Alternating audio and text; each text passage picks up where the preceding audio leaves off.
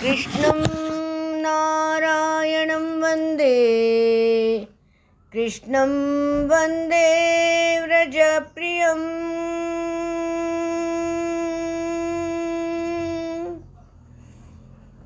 कृष्णं द्वैपायनं वंदे। कृष्णं वंदे प्रथासुतम्। नारायणं नमस्कृत्य नमस्कृत्य पितामहं विष्णुं रुद्रं श्रियं देवीं वंदे भक्त्या सरस्वतीम्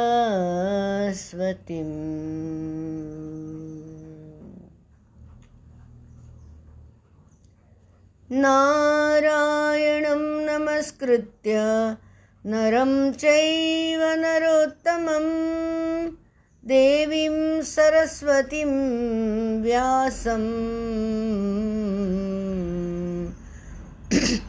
ततो जयमुदीरयेत्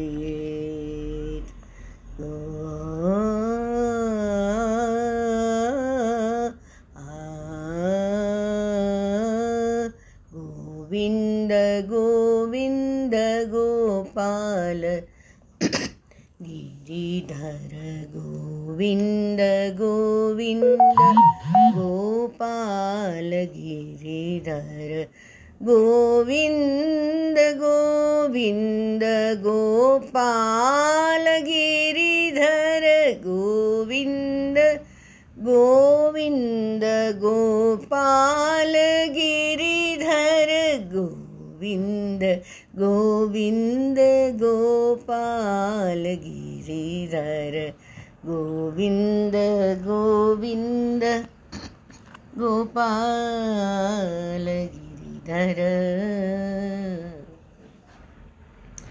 श्रीमद् भागवत महापुराण के महात्म्य के चार अध्याय में, चौथा अध्याय के अंत में हमने देखा, जो पद्म पुराण में, उत्तराखंड में जो श्रीमद् भागवत का महात्म्य दिया है। उसका चौथा अध्याय में विप्र मोक्ष हुआ। वो आत्मदेव गोकर्ण जी के कहने से गोकर्ण की वाणी में प्रभावित हो गए। गए वन में गए वो हरिनाम लिया, सेवा पूजा किया दशम स्कंद का पाठ किया और श्री कृष्णचंद्र को प्राप्त कर लिया। श्री कृष्ण चंद्र को प्राप्त कर लिया माने मोक्ष हो गया। कृष्णस्तु, भगवान स्वयं। तो कहाँ मिलेगा? कृष्णस्तु, आत्मा स्वयं। ये अपने भीतर ही तो मिलेगा भाई। और कहाँ मिलेगा? मिलेगा तो हमेशा ऐसी अच्छा लगता है कि हमेशा रहे। तो हमेशा रहे वो अच्छा लगता है। ये ये एक ज्ञान है, हमेशा है। वो है, सनातन है, सदा है, सर्वदा है, अभी है, यहाँ है, मुझमें है, मैं हूँ। ये कहते हैं गुरुदेव। तो यहाँ तक की यात्रा, अध्यात्म यात्रा है। और ये सब हरिनाम लेते लेते अचानक समझ में आ जाता है। अथ पंचमोध्याय। आगे बढ़ते हैं। धुंधुकारी को प्रेत योनि की प्राप्ति और उससे उद्धार। तो सूत उवाच, पितर्युपरते तेन जननी ताडिता भृशं, क्व तिष्ठति ब्रूहि, हनिष्ये लत्तया न चेत् इति तद्वाक्यसन्त्रासज्जनन्या पुत्रदुःखता कूपे पातः कृतो रात्रौ। तेन सा निधनं गता। गोकर्णः तीर्थयात्रार्थं निर्गतो योगसंस्थितः। न दुःखं, न सुखं तस्य। न वैरी नापि बान्धवः। धुन्धुकारी गृहे तिष्ठत् पञ्चपण्यवधूवृतः अत्युग्रकर्मकर्ता च तत्पोषणविमूढधीः। एकदा कुलटास्तास्तु भूषण्यानभिलिप्सवः। तदर्थं निर्गतो गेहात्, कामान्धो मृत्युमस्मरन्। यतस्ततश्च संहृत्य वित्तं वेश्म पुनर्गतः ताभ्यो यच्छत्। सुवस्त्राणि भूषणानि कियन्ति च। बहुवित्तचयं दृष्ट्वा रात्रौ नार्यो व्यचारयन्। चौर्यं करोत्यसौ नित्यमतो राजा ग्रहीष्यति। सुत जी कहते हैं, शौनक जी, पिता के वन चाले सुत जी कथा करते हैं। शौनक जी सुनते हैं। वो बोलते हैं, मम कर्ण रसायनम। तो मुझे बताइए तो पिता तो ये धुंधुकार के पिता तो वन में चले गए, और माता को तो पीटा और कहा, बता, कहाँ रखा है धन? नहीं तो अभी मैं तुरे जलती लकड़ी से खबर लूँगा। लुआठी बोलते लुआठी, जलती लकड़ी। हे राम। राम राम राम राम राम राम। शिव शिव शिव शिव शिव शिव शिव शिव। क्या करना ऐसी संतान को? कैसे निपटना? उसकी इस धमकी से डरकर इसलिए माता का संस्कार, पिता का संस्कार कितना भी अच्छा हो, पर कभी संतान कोई जीवात्मा ऐसी आ गई तो माता पिता भी कुछ नहीं कर सकते। अच्छा जीवात्मा एक उत्तम उत्तम कोटि की आ गई, जैसे गोकर्ण जी। वो तो माता पिता को तार देते, भाई को भी तारा, सभी कुल को भी तारा, पूरे गाँव को कथा करके वो गाँव से जो जो भी, जो कोई था, कुत्ता था, चांदल था, सबको वैकुंठ दिलाया। ये गोकर्ण जी।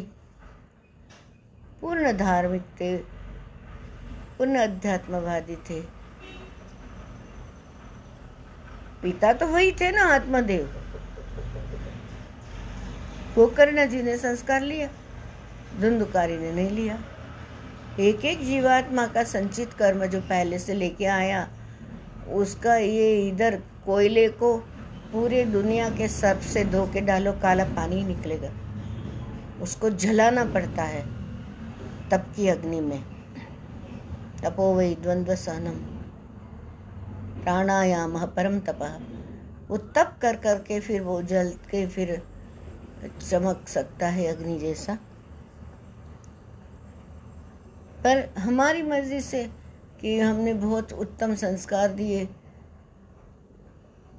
ये नहीं है वो उसके जीवात्मा में क्या भरा पड़ा है, वो और उसका हमारा क्या लेन देन है, उसी के ऊपर निर्भर है। सपने देखने से कुछ नहीं होता है।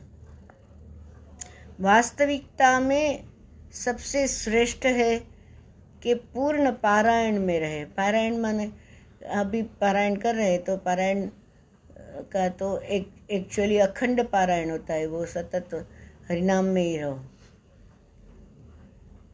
पर अभी अभी के युग में दूसरे सब ज़िम्मेदारी रहती है, काम रहता है तो कब तुम पारायण करते हो, तभी तुम एटलीस्ट तभी तो अखंडता प्राप्त करो, तभी तो अजरता, अमरता प्राप्त करो। वही पढ़ में, पढ़, वही पढ़ में रहकर, पूर्णता में रहकर वो पारायण करे। एक बार भी हरिनाम लिया तो वो हंड्रेड परसेंट हो पूर्णता में हो, हृदय से हो। वाणी में विमलता हो।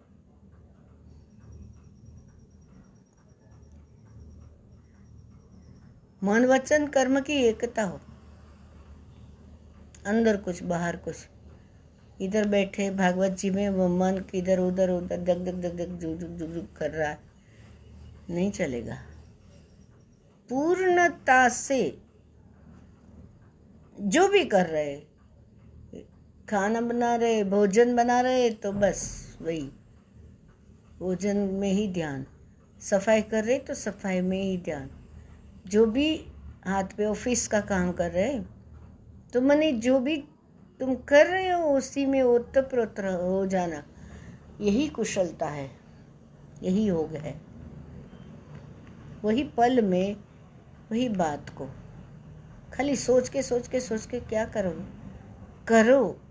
और वो जो करो, वो इतना हंड्रेड परसेंट करो कि करना ही नहीं लगेगा, अपने आप होने लगेगा। तुम्हारी निष्ठा होनी है। निष्ठा माने एक एक होती है ना, प्रमाणिकता होती है कि जो जो भी है, वो कुछ ऐसा होना चाहिए, तैसा होना चाहिए, वो पेटर्न से बंधी हुई बात नहीं। जो है, भी भोजन बना रहे कुछ कोतमीर नहीं है अदरक नहीं अरे कोतमीर नहीं ये कोतमीर नहीं, ये नहीं, जो है, उसमें से ही तो अन्नपूर्णा का नाम लेके बनाओ, वो स्वादिष्ट बन जाएगा, माँ। उसमें स्वाद डाल देगी। अरे वो नहीं लाई ये लगेगा, वो लगेगा। वो फिर तो अगर चाहिए, ठीक है, व्यवस्थित बनाना अच्छी बात है। वो पहले से ही वो व्यवस्था करना, अगर नहीं है तो उस समय नहीं है नहीं है नहीं है करने से तो फिर नहीं है, हो जाएगा, नहीं। ऐसी बात नहीं। संस्कार तो देने वाले देते हैं, लेने वाले लेते हैं। कोई कोई नहीं लेते हैं कोई कोई नहीं देते हैं। क्या कर सकते हैं? सृष्टि ऐसी है। विचित्र है तो है। वो तो ऐसे ही है। हम शक्कर को बोले कि कल से तुम तीखी लगने लगो। और काली मिरी को बोले, कल से तुम खट्टी लगने लगो, नींबू को बोले, कल से तुम नमकीन लगने ऐसे हो, होता है क्या? प्राण प्रकृति सात्विक जिसके प्राण में जो है विधि वही उसकी प्रकृति है, वैसे ही रहेगा। पर सत्संग, भागवत श्रवण उसको बदल सकता है। मनुष्य जीवन में भागवत श्रवण आया। विष्णु विष्णु ग्रंथों का श्रवण आया। विष्णु ग्रंथ माने श्रीमद् भगवद गीता है, विष्णु पुराण है। उससे बदलाव आता है क्योंकि विष्णु का स्वभाव ही है पालन करना। पालना करता है। कहीं ना कहीं हरिनाम से उसके पाप नष्ट हो जाते हैं और फिर होने लगता है। वो सब होने लगता है। तो डमकी से डरकर पुत्र के उपद्रवों को दुखी होकर माँ तो घर छोड़ के चली गई रात में, और वैसे कुआँ आया, गिर पड़ी, और ओम नमः शिवाय सिधार गई निज धाम। योगनिष्ठ गोकर्ण, अब करे क्या? गोकर्ण तीर्थ यात्रार्थम निर्गत। तीर्थ यात्रा में निकल के इस योग संस्थित योग में तो वो तीर्थ यात्रा के निकल गए इन्हें इन घटनाओं कोई सुख या दुख नहीं होता था, क्योंकि उनका कोई ना तो मित्र था, ना शत्रु था। धुंधुकारी तो अभी तो मैदान क्लियर हो गया, माँ तो है नहीं घर में, सताए किसको? तो जहाँ मोह लगा है, उसको नहीं सताएगा। उसके पीछे खुद ही तकलीफ़ में आ जाएगा। पाँच पाँच वेश्या को घर में रखा, भोग सामग्री जुटाई, बुद्धि भ्रष्ट हो, भ्रष्ट ही थी वो नष्ट कर दी। वो कितना सारा क्रूर कर्म करने लगा। पैसा कहाँ से आएगा? चोरी करेगा वो जो कुलटा थी, उसको तो वो वो तो कुल का नाशी करेगी ना। कुल को टाल देने वाली वो कुलटा। और कुल को संभालने वाली कुल स्वामी, कुल रक्षा, कुल के देवी हो जाती है वो। कुल स्वामी का रूप धारण कर लेती है। कुल टाल देने वाली वो कुल तो हाँ स्त्रियाँ कुल को कैसे सजाती है, रिझाती है, खुद भी लक्ष्मी जैसे घूमती है। वो कुल स्वामी हो जाती है हमारे कुल के, वो जो कुल को तारती है, वो कुल के लक्षण, कुल कुल देवी के गुण आ जाते हैं। वो कुल देवी जैसे लगने लगते हैं, घर में घूमती है तो। अब यहाँ तो कुल देवी तो क्या थी नहीं? तो वो कुलटाओं ने उससे बहुत सारे गहने मांग लिए। वो काम से अंधा हो रहा था। काम ऐसा क्रोध ऐसा शरीर से बचना चाहिए। अब क्रोध क्यों आएगा? क्रोध और होश अग्ना चक्र में एक ही साथ बसते हैं। क्रोध और होश। सजगता आ गई तो क्रोध नहीं आएगा। कि ये क्रोध करने से मेरा ही नुकसान है भाई। मेरा ही बीपी अप होगा। क्रोध आता क्यों है? ऐसा ही होना चाहिए। परफेक्शन वो जो परफेक्शन वो कई भक्त हो गए। उस सभी में क्या परफेक्शन था क्या? हाँ हमारे गुरु जी की बात और है। वो अलग ही उनका चाल डाल रंग रूप अलग है। वो सब कुछ करते हैं। पर पहले के जो हो गए। उन्हें ना तो कुछ आता था, ना कुछ पता था, ना पढ़े हुए थे, ना कुछ परफेक्शन था, नियम था, कुछ नहीं। कर्मा बाई का खिचड़ा खा लिया ना ऐसे। मुख्य है भाव, मुख्य है भक्ति। जैसे इंटेंशन होता है ना तो उसके ऊपर ध्यान दिया गया। तो मैनिफेस्ट होगा। अटेंशन इंटेंशन अटेंशन और मैनिफेस्टेशन होता ही है। परफेक्शन बुरी चीज़ नहीं है। पर उसको अगर कुशलता के रूप से करें तो फिर योग बन जाता है। योग कर्मसु कौशलम। परफेक्शन रखना जैसे कोई पेटी बना रहे कोई कई बॉक्स बना रहे तो उसमें यही इंच में एक धागे का भी फ़र्क नहीं आना चाहिए। एक तो परफेक्शन अच्छी बात है, पर करीब करीब देखा जाता है परफेक्शनिस्ट होते हैं, वो तो बहुत बुद्धि योगी होते हैं उनको, वो फिर कड़क रहते हैं, वो सुंदर काम करने वाले, वो थक जाते हैं और फिर सुंदर घर बसाएँगे सुंदर कमाएँगे सब व्यवस्था करेंगे, व्यवहार करेंगे। पर कुशलता नहीं है। कुशलता क्या है? अपने आप में स्वस्थ रहना। वो स्वस्थता क्यों चली जाती है? स्व में स्थिर नहीं रहे। इसके लिए स्वस्थता चली गई। अपने आपे में स्थिर रह के कितना भी काम कर लो, गुरुदेव देख लो। ट्वेंटी फोर सेवन वो हाजिर है किसी के लिए हँसते हँसते कैसे कर सकते वो उनका स्वभाव है। सभी में, झाड़ में, पहाड़ में, बादल में, पत्र में, फूल में, वो वो उसी को देखते हैं। चलते चलते भक्ति कर रहे हैं, हार पहना लेते भगवान को। मिठाई खिला देते हैं। निवेद्यम समर्पयामी कर लेते हैं। लाड कर लेते हैं।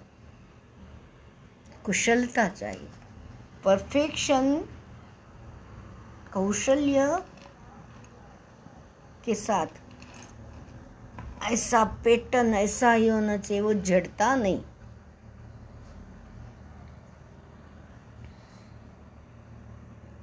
अभी वहाँ वो जो खराब स्त्रियाँ थी, अभी स्त्रियाँ एक्चुअली खराब नहीं रहती, उनके भी कोई ऐसे संस्कार मिले नहीं, कोई संग मिला नहीं अच्छा।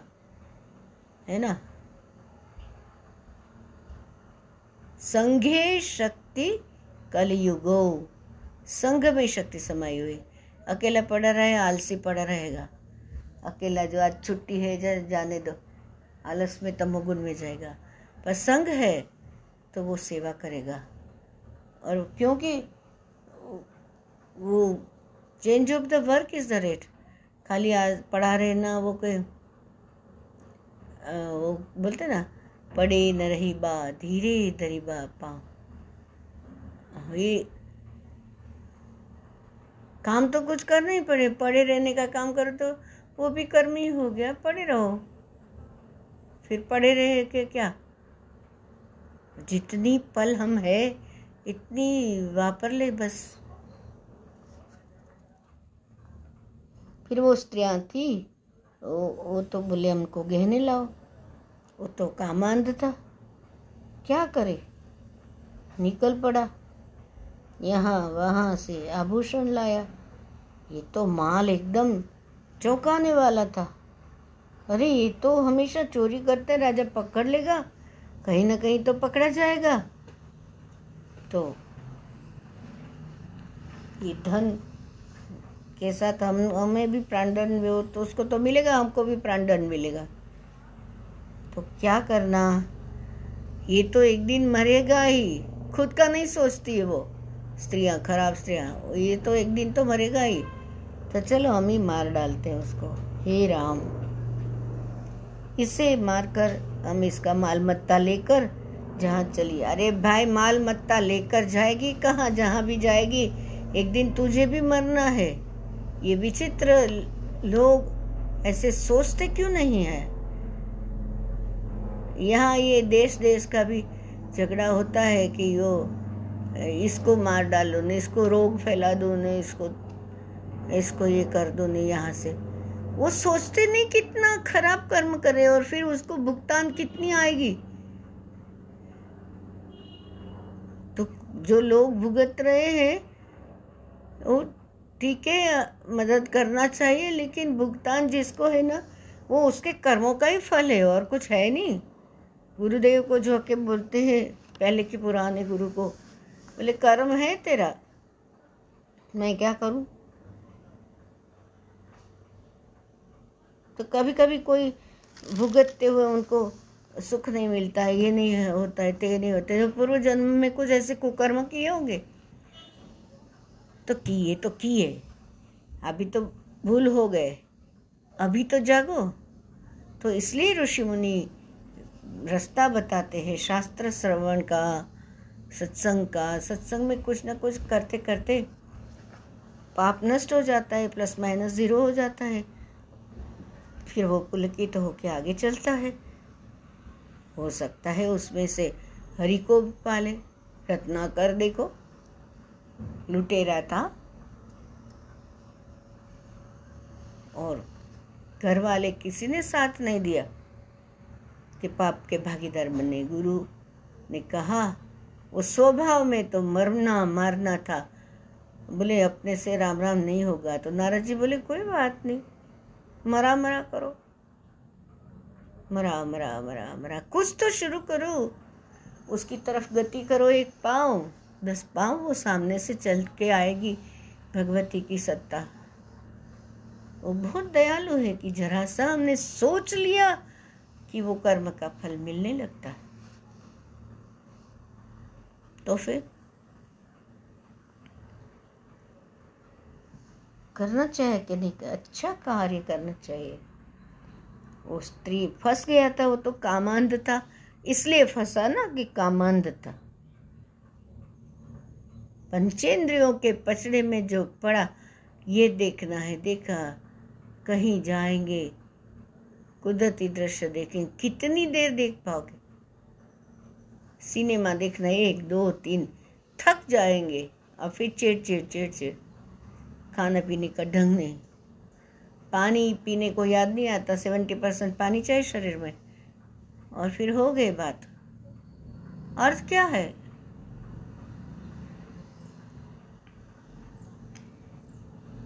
तो स्त्रियाँ का स्वभाव ऐसा था, संग ऐसा था। ये पाँच में से एक भी अच्छा हो गया तो अच्छा है। ये जो है पाँच वेश्या का वर्णन किया है। ये भागवत की समाधि भाषा में है, पंचेंद्रिय। देखने को देखने को। विचित्र सब देखने को। कुछ भी देखते रहेंगे, कुछ भी साहित्य पढ़ते रहेंगे, कुछ भी इसमें मोबाइल में देखते रहेंगे। भ्रष्ट हो जाएगी बुद्धि। देखना है तो आकाश को देखो, प्रकृति को देखो, देखना है तो गुरु को देखो। इसीलिए मूर्ति प्रथा कही कि वो, जहाँ हरि नाम होता है वो वातावरण, वो वहाँ हमेशा पूजा पाठ होता रहता है, वो वातावरण की असर हो जाती है और मनुष्य का सब बदल जाता है। जैसे सत्यनारायण देव की कथा में आता है ना, कि आप क्या पूजा कर रहे हो, मैं भी पूजा करूँ। ऐसे ऐसे इसी प्रकार अच्छा संग लगने से हो जाता है। तो उन्होंने तो रस्सी से कस के बांधा पर कर्म कैसे थे? मरते ही नहीं था। मृत्यु नहीं आती थी, बताओ। मृत्यु आती नहीं थी। फिर गोले एकदम आग के गोले जी के उसके उसके मुख में। ओम नमः शिवाय, ओम नमः शिवाय। अभी सोचो वो उन लोगों ने, उसने तो कामान धोके किया, पर स्त्रियों ने भी किया वो एक दूसरे का संग से। सब में से एक भी अच्छा होता था, सब तर जाते। है ना? क्या कहते हो? ठीक है ना? सतसंग में मम गति रहे। सतसंग में मम मति रहे। धर्म क्षेत्रे मतिर्मम। मेरी मति धर्म के क्षेत्र में हो, अधर्म में न हो। अधर्म का अस्तित्व नहीं है। धर्म का ना होना ये अधर्म है। अज्ञान का अस्तित्व कहाँ? ज्ञान का ना होना ये ज्ञान है। अंधेरा का भी अस्तित्व कहाँ? तमस का अस्तित्व नहीं है। तमसोमा ज्योतिर्गमय ज्योति प्रकाश होने से होता है। तो ज्योति का प्रकाश क्या है? अंतर ज्योति बाहर की ज्योति, जब भी सूर्य आते हैं तो दीप की ज़रूरत है ही नहीं। बाहर की जो प्रकाश चमक दमक दिखता है तो अंतर ज्योति में जैसे होते ना किम ज्योतिस्तव भानुमान में रात्र रात्रौ प्रदीपादिकं स्यादेवं रविदीपदर्शनविधौ किं ज्योतिराख्यायि मे चक्षुस्तस्य निमीलनादिसमये किं धीर्धियोर्दर्शने किं तत्राहमतो भवान् परमकं ज्योतिस्तदस्मि प्रभो। जब भी सो जाते हैं तो आँखें तो बंद रहती, लाइट बंद रहती, आँख तो खुली रहती नहीं। तो प्रकाश तो दिखता है। हम सपना देखते हैं तो प्रकाश दिखता है कि नहीं दिख? तो वो कौन सी ज्योति है? ज्योतिष तदस्मी वो ज्योति मैं हूँ, ज्योति का प्रकाश जो है, दिव्य प्रकाश में हूँ। जब भी भगवत सत्ता में ओतप्रोत हो जाते हैं, तब ज्योति भी नहीं रहती है। कुछ रहते ही नहीं है।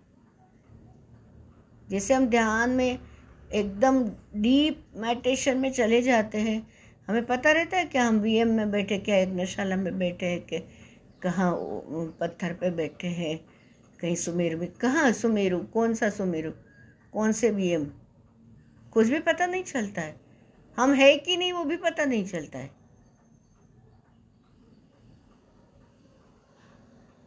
न तद भाषयते सूर्यो, न शशांको, न पावका। अग्नि का प्रकाश, चंद्रमा का प्रकाश, सूर्य का प्रकाश, ऐसा प्रकाश प्रकाश कुछ भी नहीं रहता है, बस शून्य रहता है, लय रहता है। कुछ होता ही नहीं है, और है भी नहीं। जगत सपना श्रीहरि एक अपना जगत, सपना श्रीहरि, एक अपना। द्वैत मूलम अहो दुखम द्वैत से दुख होता है। ये इसने मेरे को ऐसा किया।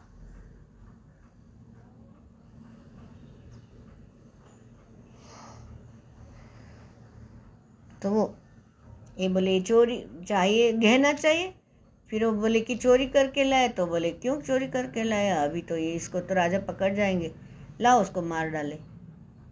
आग के गोले, आग के गोले माने क्या? चित्त की, ये पंचेंद्रिय की वृत्ति जीभ, लुल्ली ना लाड कहते हैं गुजराती में। जीभ का रसा स्वाद है। वो खाते जाओ खाते जाओ। एक एक आइसक्रीम खाया, फिर दूसरा थोड़ा सा और खा ले। गुलाब जामुन खाया। चार खाया, पाँच? कितना खाओगे? पेट तो भर गया।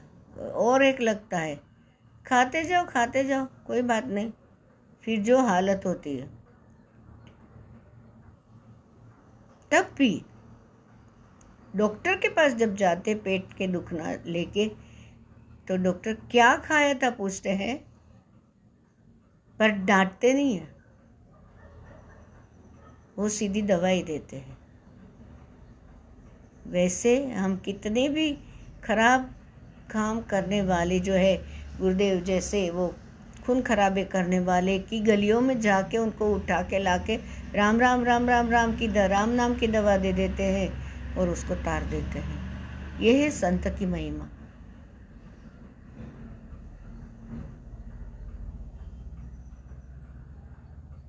बीच में नहीं रहना, वो भव दुख भव के वैद्य है वो, भव रोग हरण करने वाले। भव माने भवोद्भवाय उद्भव। जन्म हुआ, फिर मृत्यु हुआ, फिर जन्म हुआ, फिर मृत्यु हुआ। तो बोले, ये तो जन्म हुआ तो क्या क्या तकलीफ़ है? क्यों मुक्ति चाहे? मुक्ति क्यों चाहे? रस आता है। पर वो रस जो है, वो परम रस नहीं है। जैसे कि पंचेंद्रियों की बात हो रही है पंचेंद्रियों के पचड़े में सब लोग पड़े हैं। कौन बाकी है? कोई भी नहीं। पर जो अंतरंग स्पर्श है, जैसे कि एक साधारण उदाहरण दे, कैसे अपने को ऐसे सिर पे कोई मीठा हाथ फिराता है, ऐसा उस तो स्पर्श हो गया, स्पर्शेंद्रिय। थोड़ा सा आँखें से मीठा देख लेता है तो वो दृश्य हो गया। दृश्य की शक्ति। फिर थोड़ा सा आओ बेटा ये खाओगे ये हो गया के जीभ का स्वाद। पर है तो सीमित। एक जन ने मिठा हाथ फिराया। अच्छा लगता है। कितना तुम, कितना घंटा मिठा हाथ तुम तो तुमको तो प्रकृति से तो उठना ही पड़ेगा ना। हाथ फिराते रहो फिराते रहो फिराते रहो, कितना दो दिन, पाँच दिन, पंद्रह दिन, हो शक्य है क्या? वो सीमित है। हमें अच्छा लगा, ये अच्छी बात है। लगता है, मन को भाता है, पर वो मन को भाता है, बुद्धि को भाता है, अहंकार को भाता है, अस्मिता को भाता है। पर अगर कहीं दर्द उठ गया और किसने ऐसे इधर उधर छुआ तो तो वो कोई छुएगा तो पसंद आएगा क्या? तो छूना या ना छूना, वो दोनों से परे है, अंतस्पर्श। एक स्पर्श ऐसा है जो अंतरंग में होता है, वो निस्सिम है, उसमें हम डूब जाते हैं, और वही है ध्यान का मार्ग, वहाँ ले जाते गुरु। तो फिर ये धुंधुकारी जैसी हालत नहीं होती आज। कितने सारे युवा वर्ग को गुरुजी ने बचा लिया? कितने सारे वृद्धों को गुरुजी ने बचा लिया? कितने सारे बच्चों को? आबाल वृद्ध सबके ऊपर कृपा करी, पूरी दुनिया। वनस्पति सृष्टि, पानी की सृष्टि, नदी, ये, वो, सबके प्रति ध्यान दिया। सबके प्रति ध्यान दिया। इमोशन के प्रति ध्यान दिया।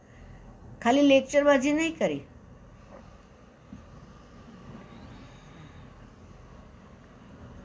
खुद भी उसमें रमे। राजा बन के महल में बैठे नहीं रहे। तू कर तू कर। फिर भी सब कर रहे हैं, क्योंकि वो खुद का ही, सबको खुद का ही रूप जानते हैं। खाली बोलते नहीं है, सच में। सच में ऐसे। भाव देखते हैं। और दोनों भी, भावातीत भी बनाते हैं। भाव से पड़े हुए फटके को कैसे सहन करना। भाव से भी फटके पड़ते हैं। पड़ते हैं कि नहीं? तो अंतस्पर्श तक ले जाते हैं ये है भागवत शास्त्र। भागवत शास्त्र पढ़ेगा धुंधुकारी का तो महिमा में गान आएगा ही आएगा। उसकी मुक्ति होती, वो हरि अपना स्वरूप दे देते हैं। उसको देख के पता नहीं चलेगा, ये धुंधुकारी है कि विष्णु है? इतना पार्षदों को, वो भक्तों को, अब ये कहाँ भक्त? पर उच्च कुल में जन्म लिया था। कुछ तो अच्छा कर्म किया होगा कि आत्मदेव जैसे पिता को घर में वो आया। पर वो परंपरा नहीं निभाई। त्रिकाल संध्या नहीं करी प्रातः स्नान नहीं किया नाए बिना सीधा हरिओम तत् जय अम्बे। बच्चे हैं, तब तक नहाने धोने के बिना सीधा दूध पीते हैं, वो बात अलग है। सात वर्ष के हो गए, उपनयन संस्कार हो गया, गुरुकुल में चले गए। गुरुकुल माने अभी तो अलग अलग गुरुकुल, अभी अलग प्रकार की भले पढ़ाई है जो निर्वाह करने के लिए। पर वहाँ तो पीजी में रहते कौन जो आसपास कोई मिल गया? एक तो ऋण का खेला है। किसके साथ किसका है तो ऐसे तो ये सब बहुत गहरी बात है। इन शॉर्ट हम इस कह सकते हैं माता पिता और गुरु बताते हैं, वो मार्ग पे चले माता पिता का मार्ग कहीं कभी कभी गड़बड़ हो सकते हैं। मोहवश पर गुरु का तो मार्ग एकदम मजबूती रहता है। उसमें कोई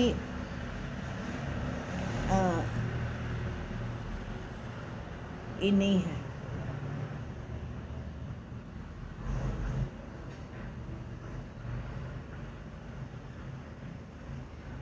तो फिर वो दहेकते अंगारे डालने पर वो छटपटा छटपटाने लगा। अब खुद तो माँ माँ को पीटा था ना तो आएगा ही आएगा। खुद धमकाया था तो वो आएगा ही आएगा। सामने।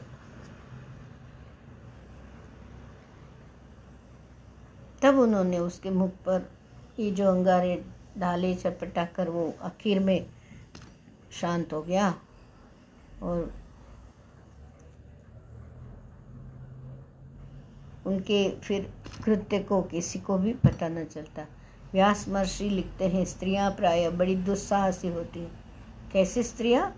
ऐसी वाली, जो कुसंस्कारी है। तो इसीलिए हमने सत्संग के बाद, संध्या वंदन के बाद सबको आशीर्वाद देना चाहिए कि ये इनका भी दोष नहीं है, उनको सत्संग मिला नहीं। सत्संग मिला नहीं। कहीं फेसबुक में ऐसे कोई आ गए थे, मुझे पूछ रहे थे कि मुझे तो ऐसे ही सब काम पसंद आता है अच्छा लगता है तो मैं कैसे सत्संग में आऊँ? मैं मेरी सत्संग करो? सुनो धीरे धीरे हो जाएगा वो। नश्वर चीज़ पता चल जाएगी ये तो विनाशी है, इसके पीछे क्या पढ़ना? कितना कितना सारा तुम काम भोग कर सकते हो? होगा ही नहीं। शरीर थक जाएगा। अर्थ ही नहीं है। और ध्यान करे तो कितना फ्रेश लगता है। सब थकावट उतर जाती है। गुरुदेव गुरु जी का ऐसे ही है ना। करते हैं, फिर दोपहर का ध्यान करते हैं, फिर कभी रात में भी दो तीन तीन बजे उठ गए तो छः बजे तक ध्यान कर लेते ध्यान की ताकत बहुत बड़ी गहरी होती क्यों? ध्यान में क्या है? प्रार्थना में ऐसे ही हम हम बोलते हैं भगवान सुनते। ध्यान में क्या है? भगवान बोलते, हम सुनते। अरे, हमें सुनाई दे, ना सुनाई दे। हमें समझ में आया, ना समझ समझ में आया, अनुभूति आई, ना आई, वो छोड़ दो। पर ध्यान ऐसी चीज़ है, जिसमें भगवान हमें कुछ देते हैं, कुछ बोलते हैं तो वो हमें सुनना है। यही श्रवण भक्ति है। श्रवणम कीर्तनम। फिर वो बार बार कीर्तन करना है और फिर उनका शरण, स्मरण करना है। तो यही श्रवण भक्ति है। तो सत्संग से ये कुमति वाले जो दृष्टांत होते हैं, लोग ऐसा लगता है ना कि ये ऐसे कैसे कर रहे हैं? हम तो सुन के भी सिर दुखने लगता है कि ये क्या कर रहे आग के गोले डाले न अपना सिर दुखने लगता है। ऐसा कैसे करते हमारे हृदय में? करुणा झाकती दया झाकती है। तो हम क्या कर सकते अभी? ऐसे तो करोड़ों लोग हैं। तो हम एक काम कर सकते हैं, आशीर्वाद दे सकते हैं लोग का समझता सुखिनो भवंतु वो सच्चे दिल से देने से हो जाता है।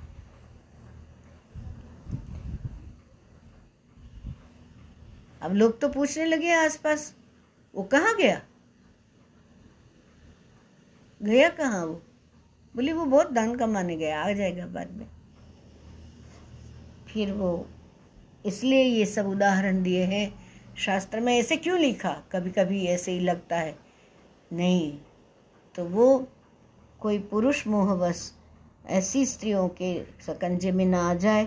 इसलिए सीधा बोला है व्यास महर्षि ने कि स्त्री नाम नहीं तो हम दुष्टा नाम कार्य बुध ऐसे वैसे नखरे करके तुमको फंसा लेगी तो बुद्धिमान उसको तो धंधा है, उसको तो निर्वाह है। बुद्धिमान पुरुष को दुष्टा स्त्रियों का कभी विश्वास नहीं करना चाहिए। वैसे ही स्त्री, उल्टा भी है। जो मूर्ख इनका विश्वास करता है, उसे दुखी होना पड़ता है, ऐसे व्यास महर्षि लिख रहे हैं।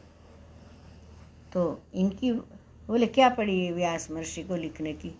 वो करुणा वाले हैं कि मेरे बच्चे दुखी ना हो जाए, इसलिए ये सलाह दे रहे हैं। वाणी तो ऐसी बोलती है सुंदरी स्त्री बन के कि कामियों के हृदय में तो वो रस प्रकट करते, संचार हो जाता है। बस वही भगवान लगने लगता है, यही है। साक्षात लक्ष्मी का स्वरूप लगता है, होती है लक्ष्मी किंतु हृदय तो कैसे होता है, छुरे के धार जैसा, उसका धन सब लूट लेते हैं। उसका शरीर धन खत्म, संस्कार। और स्त्रियों को कौन प्यारा है? इसलिए वे कुलटाएँ धुंधुकारी की सारी संपत्ति समेट कर वहाँ से चंपत हो गई। उनके ऐसे न जाने कितने पति थे, पता नहीं। धुंधुकारी अपने कुकर्मों के कारण भयंकर प्रेत हुआ और बवंडर के रूप में सर्वदा दशो दिशाओं में भटकता रहता था और शीत घाम से संतप्त। भूख प्यास से व्याकुल होने के कारण वो खुद ही हा देव हा देव ऐसे बोलता था, चिल्लाता था।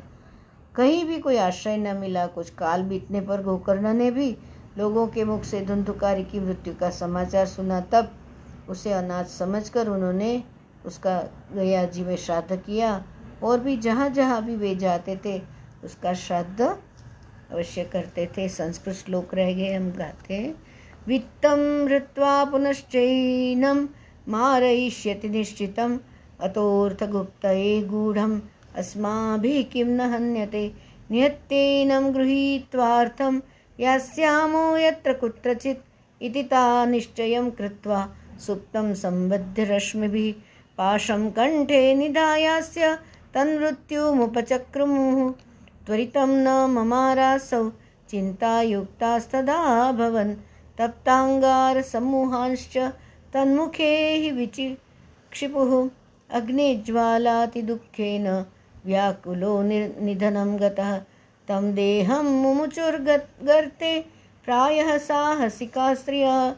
न ज्ञातं तद्रहस्यं तु, केनापीदं तथैव च। लोकैः पृष्टा वदन्ति स्म, दूरं यातः प्रियो न। आगमिष्यति वर्षेऽस्मिन् वित्तलोभविकर्षितः। स्त्रीणां नैव तु विश्वासं, दुष्टानां कारयेद् बुधः विश्वासे यस्थितो मूढ। सदुःखै परिभूयते। सुधामयं वचो यासां। कामिनां रसवर्धनं। हृदयं क्षुरधाराभं। प्रियः को नाम योषितां। संहृत्य वित्तं याता तायातः। संहृत्तं वित्तं तायातः। कुलटा बहुभर्तृकाः। धुन्धुकारी बभूवाथ। महान् प्रेतः कुकर्मतः। वात्यारूपधरो नित्यं धावन् दशदिशोऽन्तरं शीतात्तपरिक्लिष्टो निराहारः पिपासितः। न लेभे शरणं क्वापि हा दैवेति मुहुर्वदन्। कियत् कियत्कालेन गोकर्णो मृतं लोकादबुध्यत। अनाथं तं विदित्वैव गया श्राद्धमचीकरत् तु संयाति, तत्र श्राद्धं वर्तयत्। एवं भ्रमन् स गोकर्णः स्वपुरं समुपेयिवान् रात्रौ गृहांगणे स्वप्तु मागतो लक्षिते परे इस प्रकार घूमते घूमते गोकर्ण जी अपने नगर में आए और रात्रि के समय दूसरों की दृष्टि से बचकर सीधे अपने घर के आँगन में सोने के लिए पहुँच गए। तत्र सुप्तम सविज्ञाय धुंधुकारी स्वबांधवम निशीते दर्शयामास। महारोद्रतरम वपु वहाँ। अपने भाई को सोया देखा, आधी रात के समय धुंधुकारी ने अपना बड़ा विकट रूप दिखाया। कभी भेड़ा होता था, कभी हाथी होता था, कभी भैंसा, कभी इंद्र और कभी अग्नि का रूप धारण करता था। अंत में वह मनुष्य के आकार में प्रकट हुआ।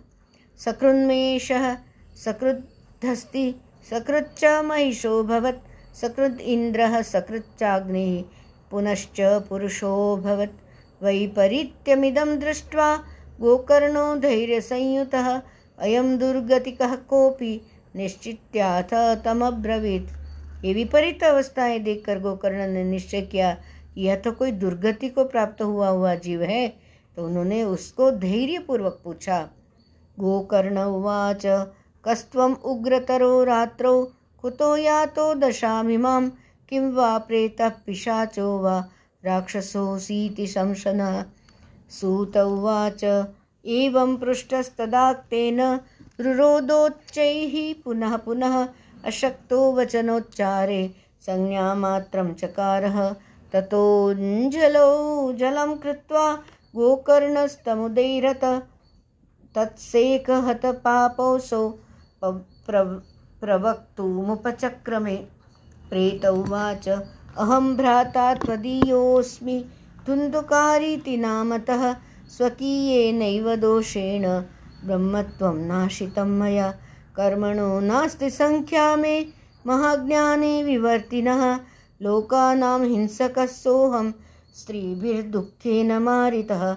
अतः प्रेतत्वमापन्नो, दुर्दशां च वहाम्यहं, वाताहरेण जीवामि, दैवाधीनफलोदयात्। अहो बन्धो कृपासिन्धो भ्रातर्मामाशुमोचय गोकर्णो, वचनं श्रुत्वा तस्मै तस्मै वाक्यमथाब्रवीत। सूत जी कहते हैं, गोकर्ण के इस प्रकार पूछने पर, बोला ना गोकर्ण जी ने कि, भाई तू कौन है? रात्रि के समय ऐसे भयानक रूप क्यों दिखा रहा है? तेरी ये दशा कैसे हुई? हमें बता तो सही। तू प्रेत हो पिशाच हो कि कोई राक्षस है? क्या है तो? सूत जी कहते गोकर्ण के इस प्रकार पूछने पर वह बार बार ज़ोर ज़ोर से रोने लगा। उसमें बोलने की तो ताकत थी नहीं इसलिए उसने केवल संकेत किया। तो गोकर्ण जी ने क्या किया? अंजलि छिड़की। जो ब्रह्मवेत्ता है वेद वेद वेत्ता है जो त्रिकाल संध्या दर्शन करता है वो तो आ, हाथ में अंजलि लेके गायत्री के नाम से छिड़कने पर वो उसको असत दूर होता है। तो गोकर्ण जी ने अंजलि में जल लिया और अभिमंत्रित किया, उसके पर छिड़का। इससे उसके पापों का कुछ तो शमन हुआ। तो वो बोल तो सक रहा था बाद में।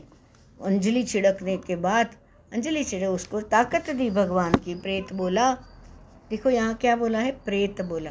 जैसे हॉस्पिटल में जाते हैं ना तो बोलते हैं कि मेरे माता का ये है, मेरे, ये डॉक्टर लोग सब आपस में। फिर ख़त्म हो जाता है तो वो ऐसे बात बात करते बॉडी को ऐसा करो, बॉडी को ऐसा करो। और नाम रूप से अलग हो जाता है। जिसका नाम था वो तो चले गया, शक्ति चले गए तो वो फिर बोलते हैं, बॉडी को ऐसा करो, ऐसे हॉस्पिटलों में देखा जाता है। तो प्रेत बोला, मैं तुम्हारा भाई हूँ मेरा नाम धुंधुकारी। मैंने अपने ही दोष से अपना ब्राह्मणत्व नष्ट कर दिया। मेरे कुकर्मों की गिनती नहीं, देखो पश्चाताप। विपुल झरणु स्वर्ग थी उतरी ऊँचे, पापी तेमा डुबकी दई ने पुण्यशाली बने से। तो वो पश्चाताप हुआ कि फिर आधा काम हो जाता है, वो फ्रेश हो जाता है। मेरे कुकर्मों की गिनती नहीं की जा सकती। मैं तो महान अज्ञान के चक्कर काट रहा। इसी में मैंने लोगों की बड़ी हिंसा की। अंत में कुछ स्त्रियों ने मुझे तड़पा तड़पा कर मार डाला। इसी से अब प्रेत योनि में पढ़कर यह दुर्दशा भोग रहा हूँ। अब दैववश कर्मफल का उदय होने से मैं केवल वायु भक्षण करके जी रहा हूँ। तब जाके बोलते, भाई, तुम तो प्रार्थना करते हैं। तुम तो दया के समुद्र हो। अब किसी प्रकार जल्दी ही मुझे इस योनि से छुड़ाओ। वो कर्ण ने धुंधुकारी की सारी बातें सुनी। और तब उसने बोला गोकर्ण उवाच त्वदर्थम त्वदर्थम तु गया पिंडो मया दत्तो विधानतः, तत्कथं नैव मुक्तोऽसि, ममाश्चर्यमिदं महत, गया श्राद्धान्न मुक्तिश्चेत्, उपायो न परस्त्विह किं विधेयं मया प्रेत तत्वं वद सविस्तरम गोकर्ण का भाई, मुझे इस बात का बड़ा आश्चर्य है, मैंने तुम्हारे लिए विधि पूर्वक गया जी में पिंड दान किया। फिर भी तुम प्रेत योनि से मुक्त कैसे नहीं हुए? यदि गया श्राद्ध से भी तुम्हारी मुक्ति नहीं हुई, तब इसका और कोई उपाय ही नहीं। अच्छा तुम सब बात खोल कर तो कहो, मुझे अब क्या करना चाहिए? प्रेत उवाच, गया श्राद्ध शतेनापि गया श्राद्ध, सौ गया श्राद्ध से भी नहीं होने वाला है, बोलता है। गया श्राद्ध शतेनापि मुक्तिर्मेन भविष्यति। उपायम परम, उपायम अपरम कच्चित् त्वं विचारे साम्प्रतम् इति तद्वाक्यमाकर्ण्य गोकर्णो विस्मयं गतः शतश्राद्धेन मुक्तिश्चेदसाध्यं मोचनं तव। इदानीं तु निजं स्थानम् आतिष्ठ प्रेतनिर्भयः। त्वन्मुक्तिसाधकं किञ्चिदाचरिष्ये विचार्य च धुन्धुकारि निजस्थानं तेनादिष्टस्ततो गत। गोकर्णश्चिन्तयामास तां रात्रिं न तदध्यगात्। प्रातस्तमागतं दृष्ट्वा लोकः प्रीत्या समागताः तत्सर्वं कथितं येन यज्जातं च। यथा निशि विद्वांसो योगनिष्ठाश्च। ज्ञानिनो ब्रह्मवादिनः तन्मुक्तिं नैव ते पश्यन् पश्यन्तः शास्त्रसञ्चयान्। ततः सर्वे सूर्यवाक्यं तन्मुक्तौ स्थापितं परं गोकर्णस्तम्भनं चक्रे सूर्यवेगस्य। वै तदा तुभ्यं नमो जगत्साक्षिन्, ब्रूहि मे मुक्तिहेतुकं तच्छ्रुत्वा दूरतः सूर्यः स्फुटभीत्य व्यभासत। श्रीमद्भागवतान् मुक्तिः सप्ताहं वाचनं कुरु इति सूर्यवचः सर्वैर्धर्म रूपं तु विश्रुतं सर्वे ब्रुवन् प्रयत्नेन कर्तव्यं सुकरं त्विदं। गोकर्णो निश्चयं कृत्वा वाचनार्थं प्रवर्तित। तत्र संश्रवणार्थाय देशग्रामात् जना ययुः पङ्गबन्धवृधमन्दांश्च तेऽपि पापक्षयाय वै समाजस्तु महान् जातो देवविस्मयकारकः यदि यदैवासनमास्थाय गोकर्णो कथयत् कथां सप्रेतोऽपि तदा यातस्थानं पश्यन्नितस्ततः सप्तग्रन्थियुतं तत्रापश्यत् कीचक मुच्छ्रितम तो प्रेत कह के, तू गया श्राद्ध करके आया, मेरा भाई। मुझे इस बात का बड़ा आश्चर्य है कि मैंने तुम्हारे लिए वो कहते ना, गोकर्ण, कि कितना गया जी, में पिंडदान किया। प्रेत योनि से तो मुक्त कैसे नहीं हुए तुमने? मैंने तो पिंड दिया है। यदि गया श्राद्ध से भी तुम्हारी मुक्ति नहीं हुई तो अभी क्या उपाय हो सकता है? तुम तो कुछ तो कहो बात खोलकर, मुझे अब क्या करना चाहिए? तो प्रेत कहता है कि मेरी मुक्ति सैकड़ों गया श्राद्ध कर लेगा ना? नहीं हो सकती, क्योंकि मेरे कर्म मैंने ऐसे किए।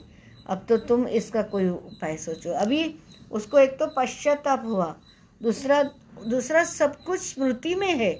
क्यों स्मृति में है? वो उच्च कुल में जन्म लिया, माँ, पिता जो करते थे तो वो बच्चों को मिलता है, वो उनका पुण्य, उससे से ये इसको पश्चाताप हुआ।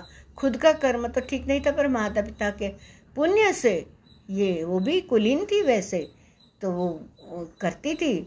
और ये ब्राह्मण का, आत्मदेव का बहुत सारा पुण्य कर्म था, वो उसके बेटे को मिला। इसके लिए उसकी स्मृति में सब आया कि अरे, मैंने अच्छा कर्म नहीं किया और स्मृति में सब कुछ था। उसका कि औरतों ने मार दिया, मेरा ऐसे किया। अब, अभी शरणागति। वो शरण में गया कि अब सैकड़ों गया, श्राद्ध से भी नहीं होने वाला। इसमें गया जी के श्राद्ध की टीका नहीं है। इसके कर्मों के फल की प्रधानता बताई गई। गहना, कर्मण गति। और गया, अब गया जी भी कुछ नहीं कर सकते। ऐसे हो गया हालत। प्रेत की यह बात सुनकर गोकर्ण को बड़ा आश्चर्य हुआ, है? सैकड़ों गैर शब्द से नहीं तो फिर मैं क्या करूँ?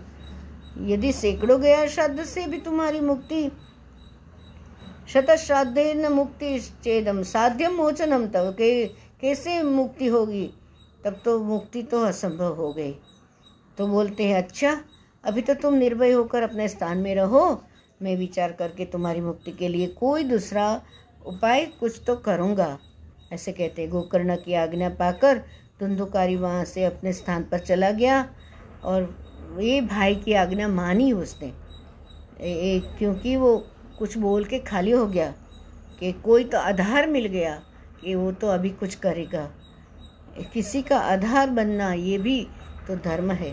इधर गोकर्ण ने रात भर विचार किया तब भी उन्हें कोई उपाय नहीं सूझा। प्रातः काल उनको आया देख लोग लोग तो ये तो गोकर्ण आए तो आसपास वाले सब आए प्रेम से उनसे मिलने आए तो गोकर्ण ने रात में जो कुछ भी जिस प्रकार हुआ था, वो सब उन्हें सुना दिया। तो लोग तो विद्वान थे और मिलने आए, योगनिष्ठ थे, ज्ञानी थे, वेदज्ञ थे। खूब शास्त्र उलट पलट पर मुक्ति का तो कोई उपाय मिल नहीं रहा। अब करे क्या? तो उसका मुक्ति की कोई उपाय न मिलने पर सबने निश्चय किया कि सूर्य नारायण को पूछते हैं, जो आज्ञा करे, प्रत्यक्ष देव है। तो भगवान आप सारे संसार के साक्षी हैं। तो उसने क्या किया? गोकर्ण ने उसका तपोबल से सूर्य की गति को रोक दिया। रोका सूर्य नारायण को, कहिए, हे नारायण, अब मैं क्या करूँ? तो कहते हैं, भगवान, आप सारे संसार के साक्षी हैं। मैं आपको नमस्कार करता हूँ। आप मुझे कृपा करके धुंधुकारी की मुक्ति का साधन बताइए। गोकर्णत की यह प्रार्थना सुनकर सूर्यदेव ने दूर से ही स्पष्ट शब्दों में कहा श्रीमद् भागवत से मुक्ति हो सकती है। स्पष्ट शब्द श्रीमद् भागवत से मुक्ति हो सकती है। इसलिए तुम उसका सप्ताह पारायण करो। श्रीमद् भागवत से मुक्ति हो सकती है, इसलिए तुम उसका सप्ताह पारायण करो। ये आज्ञा सूर्यदेव की।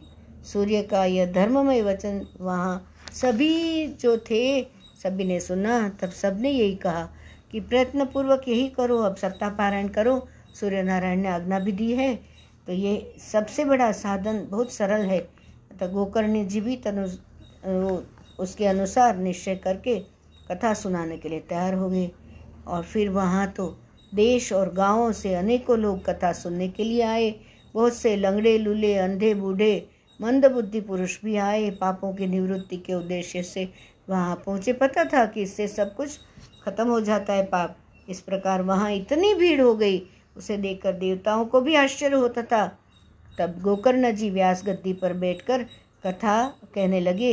तब वह प्रेत भी वहाँ पहुँचा और इधर उधर बैठने के लिए स्थान ढूँढने लगा। इतने में ही उसकी दृष्टि एक सीधे रखे हुए सात गांठ के बाँस पर पड़ी और उसी के नीचे के छिद्र में घुसकर वह कथा सुनने के लिए बैठ गया। वायु रूप होने के कारण वह बाहर कहीं बैठ नहीं सकता था, इसलिए बाँस में घुस गया। नारायण। नारायण। जय गोविंद हरे। नारायण।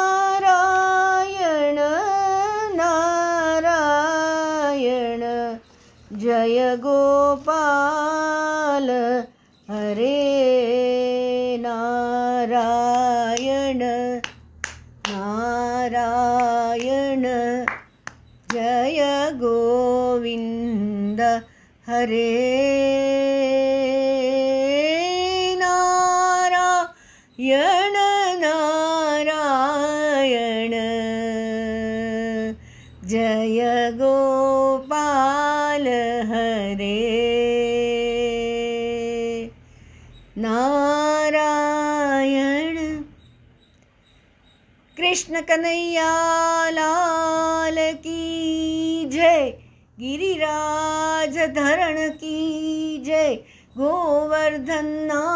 की जय द्वारिकाधीश की जय बाल कृष्ण लाल की जय अम्बे मात की जय सब संतन गुरु की जय सदगुरु भगवान की जय ओम नमः। पार्वती पतये, हर हर महादेव।